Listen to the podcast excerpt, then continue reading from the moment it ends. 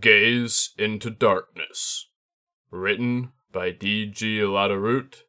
Read by Max Williams.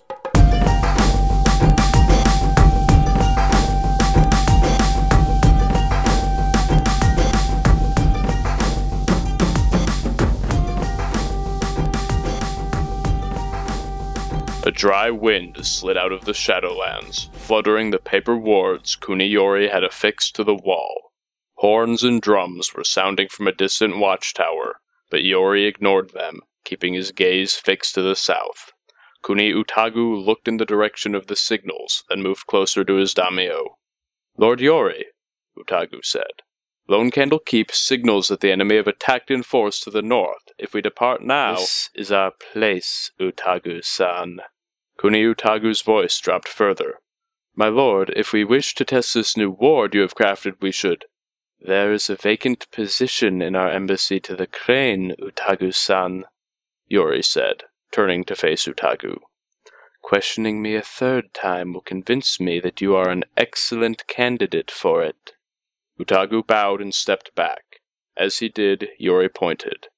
And there, Utagu-san, do you see? Our enemy approaches, even now. A wave of darkness rose up from the blasted approach to the wall, quickly resolving into a horde of chitinous monstrosities like swarming ants. Horns and drums sounded again, all around them this time, as the Bushi and their supporting archers and siege engines braced for the onslaught. Utagu narrowed his eyes at the approaching horde.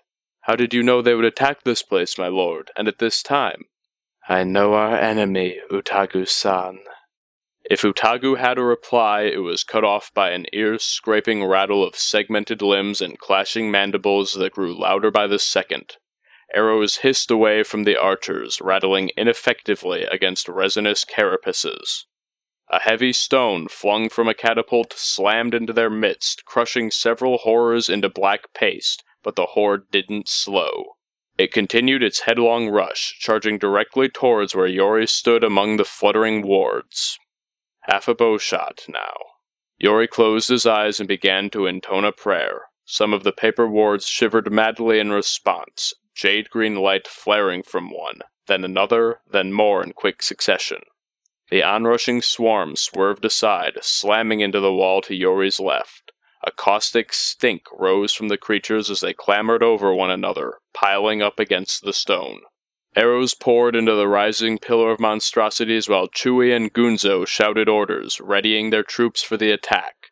The crest of the squirming pile reached the battlements, segmented legs scratching at the stone.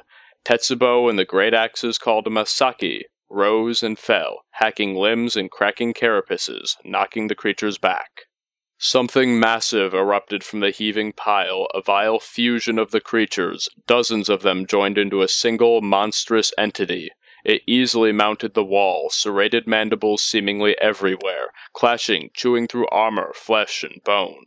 More bushi piled into the fray, striking and slashing, but the huge agglomeration of creatures kept shoving forward, driving the defenders back. My lord!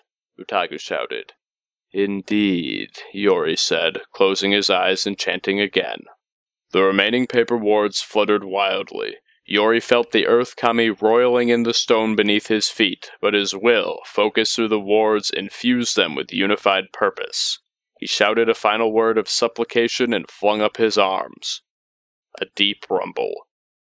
The wall trembled, then a massive spike of rock stove upward from the battlement, skewering the fused monstrosity like a colossal yari striking from below. An explosion of fetid gore showered the Bushi engaged with it, sending them stumbling back, retching and wiping desperately at their mouths and eyes. Yori lowered his hands and watched as the remaining Bushi closed back in. We are done here, Utagu-san, but, Lord Yori, Utagu said, these warriors yet need our aid. Are you saying they require our continued assistance to win this battle, Utagu-san? I... No, of course not, my lord. Good. Now select six of the most affected by the creature's effluent. Have them brought to Castle Kuni. He paused and looked at Utagu's apprentice, a young man staring at the carnage with wide eyes. You, Kuni Daigo, is it not? The apprentice blinked, then bowed. Yes, my lord, you will accompany them, recording detailed observations as you do. When you reach Castle Kuni, deliver your report directly to me. Yes, my lord. Yori waved a hand, and the remaining paper wards curled to ash. He turned and walked away from the dying clamor of battle.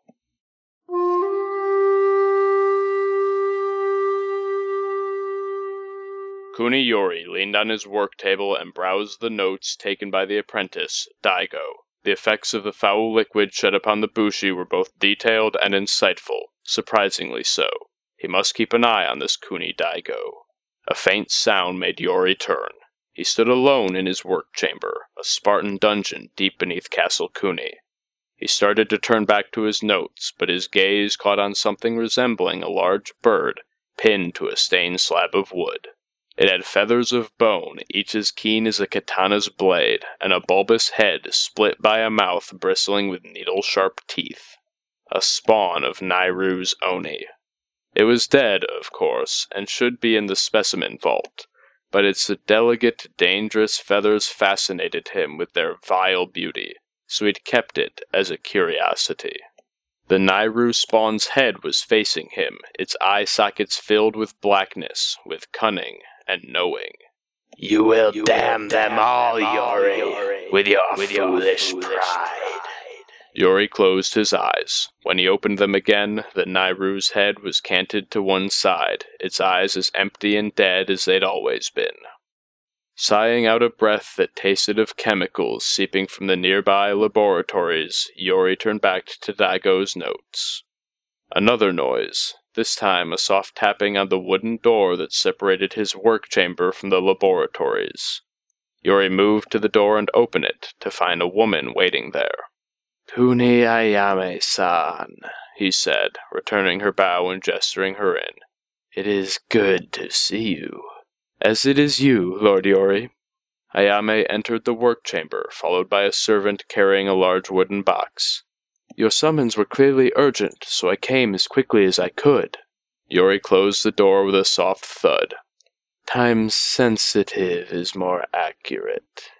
As they settled onto opposing sides of a table, he said, I have followed your work with interest. It appears promising. Ayame offered a shrug. I have made small gains, my lord, since the last time we met. Yori narrowed his eyes at what might be intended as a minor rebuke. He had last visited Ayame's laboratory in the Kuni Wastes a year ago? Longer? He couldn't recall. Small gains are still gains, he said, returning the shrug. In any case, I have a renewed interest in your work.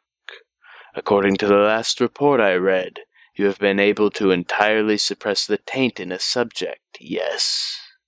In answer, Ayame gestured for the servant to place the contents of the box on the table between them. It was a small bonsai tree contained in a large glass bell jar. It appeared no different than the multitude of bonsai trees gracing homes and courts throughout the empire. But Yori immediately took note of the soil, which was gray like ash, and shot through with fungal tendrils, some as fine as hair that writhed against the glass, others bulbous and pulsating like disembodied veins. I have applied my methods to the tree, Ayame said, which is rooted in soil taken from the Shadowlands. It remains entirely unaffected by the taint. She paused, then went on. It is, I believe, a significant achievement, and most gratifying to have it recognized by my esteemed daimyo.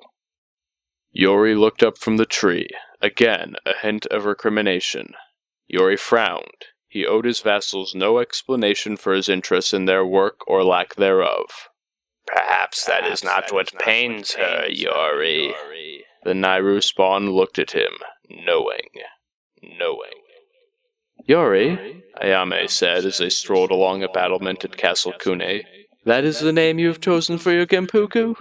The young man, who would soon be known as Kuni Yori, nodded. Why, do you find it objectionable? She gave an exaggerated frown. Yori, she said as though testing the name to see if it fit in her mouth. Yori. His own frown deepened, and Ayame laughed. Do not be so serious. It is a fine name. Her hand brushed his, and she smiled brightly. I am certain I will quickly become accustomed to it. Yori glanced down at their hands, then back at Ayame, and he smiled in return. Yori turned back to Ayame.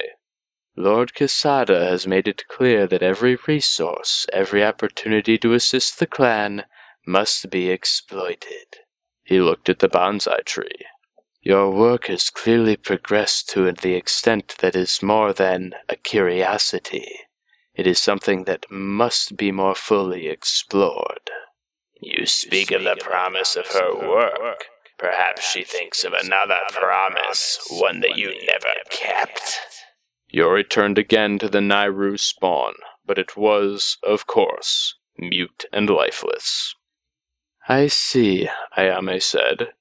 Well, I have begun to apply the method to simple animals, mice and rabbits taken from the Shadowlands. The subjects are. What of men? Ayame stared for a moment. We still have much to learn, my lord, before we begin to use humans as test subjects. Yori glanced at the Nayru spawn. We do not have the luxury of such time. We assign our tainted brothers beyond the wall to the damned, but that is an imperfect solution. It only forestalls the inevitable. We must retain every warrior we can on the wall. But my lord, there are test subjects available, Yori went on, picking up the notes made by Kuni Daigo and offering them to Ayame. These are detailed observations regarding them from the moment they were first exposed. A rare opportunity. Speak to Kuni Utagu. He will arrange for them to be transported to your laboratory, along with anything else you may need. Ayame opened her mouth, but closed it again. We are the crab, Ayame san, Yori said. We waste nothing. She finally nodded. Your will, my lord. When she was gone, Yori resumed other work that he had put aside. He glanced once at the Nayru spawn, but it remained. was. dead.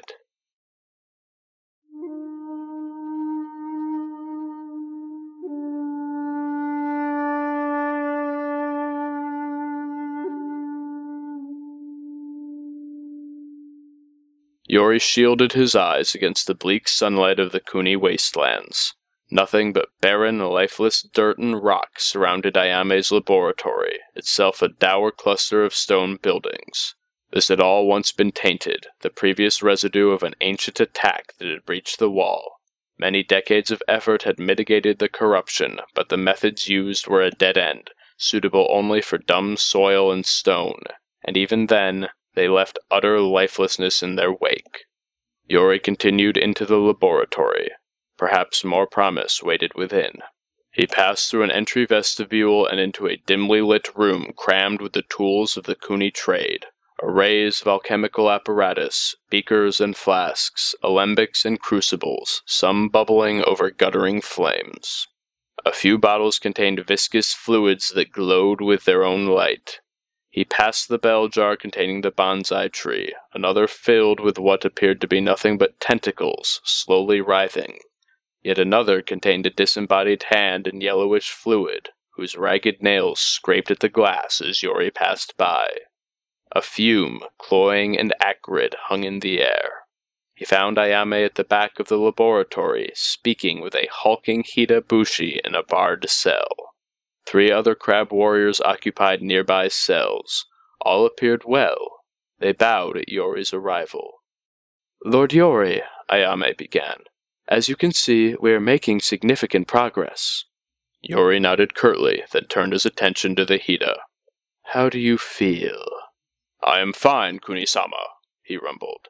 In fact, I'm ready to quit this cell and return to my duties. These are your duties, Hida-san, until you are otherwise directed. The man's mouth pressed into a thin line, but he nodded. Of course, Kunisama.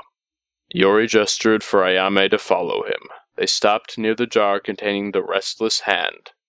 It appears your methods continue to bear fruit, Ayame-san. I am cautiously optimistic. The four remaining subjects still find the touch of jade unpleasant, but even that seems to be fading. Excellent.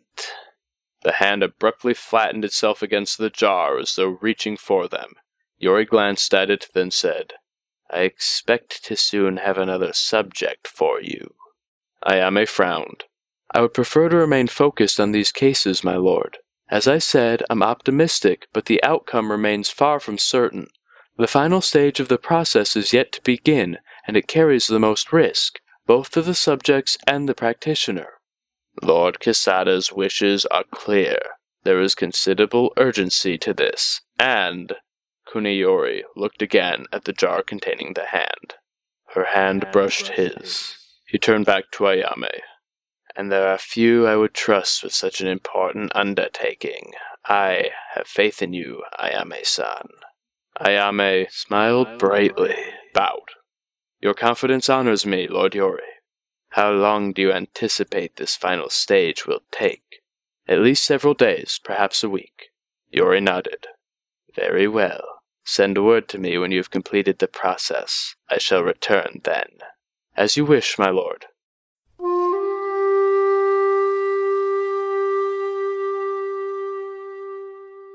A week passed. Another. And still there was no word from Ayame. Yori could finally wait no longer and returned to Ayame's remote workshop, accompanied by Utagu, his apprentice Daigo, and, at Utagu's insistence, a squad of Hida Bushi. It was immediately clear that something was wrong. Yori stuttered the cluster of buildings. No movement and just deep silence, aside from a fitful wind that raised dust devils from the desiccated soil. Without a word, he entered the laboratory, followed by Utagu, Daigo, and the Bushi. No fume clouded the air. The lamps and burners sat cold and unused. Yori felt the Bushi tense and heft their weapons. Utagu gripped a finger of jade, his face grim. He said, My lord. Yori raised a hand, cutting him off. He heard something now, a soft, wet sound coming from the rear of the laboratory. Yori started that way, but the Gunso leading the Bushi stepped forward. Kunisama, you must let us precede you. Yori frowned, then nodded curtly. The Hida warriors moved forward cautiously, their armor clattering. Yori and the others followed. When they reached the cells at the end of the laboratory, the Hida stopped suddenly. Yori heard the Gunso whisper, By the Kami. Yori stepped around the man's armored bulk. The cell that had contained the Hida Bushi was now filled with a mass of heaving flesh that bulged obscenely through the bars. The other cells held. Worse. Much worse. But Yori's gaze was drawn to the figure on the floor. It was, he assumed, Kuni Ayame, but the gray, brittle form could have been anyone. Stepping forward, he knelt, he was perilously close to the distended flesh in the cell, so much that both Utagu and the Gunso immediately stepped forward, Utagu saying, My lord, beware! But Yori ignored him, looking instead at the crumbling shape on the floor. It was horrifying, but more horrifying still was that it yet lived, fragments like greasy ash flaking away as it moved. The mouth worked she smiled brightly. A soft, dry rattle became recognizable words. Doesn't work. Kuniyori shook his head. No, Ayame-san. It appears that it does not.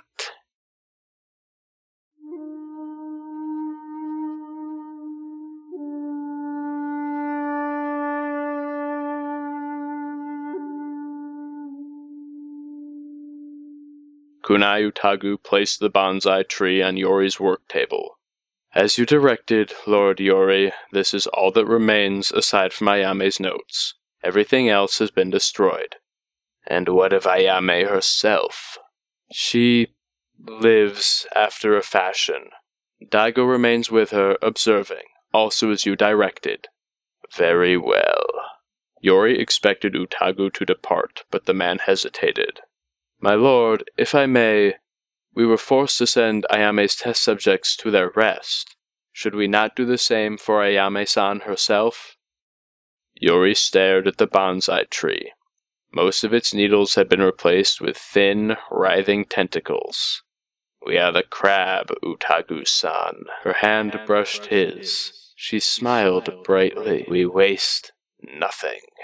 Utagu paused as if he meant to say more, but he finally just bowed and departed. For a while, Yori stared at the vulgar corruption of the bonsai tree. Eventually, he picked it up and took it to a heavy vault set into the stone. The lock, a complicated device of Kaiu construction, took him a moment to open. He swung open the heavy door, then rearranged some of the contents. A smooth porcelain mask of unknown origin he'd discovered among his late father's effects, and a thick sheet of papers bearing a single name, that of his great grandfather, Kuni Mukuna, a man whose name was reviled throughout the Emperor for his research. To Yori, though, he was someone to be admired. He paused, brushing a finger over the brittle paper, touching the ribbon he'd used to mark his place in Makuna's ancient journals. Then he turned, retrieved the bonsai tree, and placed it in the newly cleared space in the vault, closed the ponderous door, and locked it again. You were deceived, Yori. He looked at the Nayru spawn. No, I was not. So you knew it wouldn't work, yet you allowed her to continue regardless. Yori moved to the spawn and looked into its eyes, blacker than night. What I know, Yori said, is you. The Nayru spawn said nothing, because it was long dead. Still, as he left his work chamber, Yori felt its eyes following him.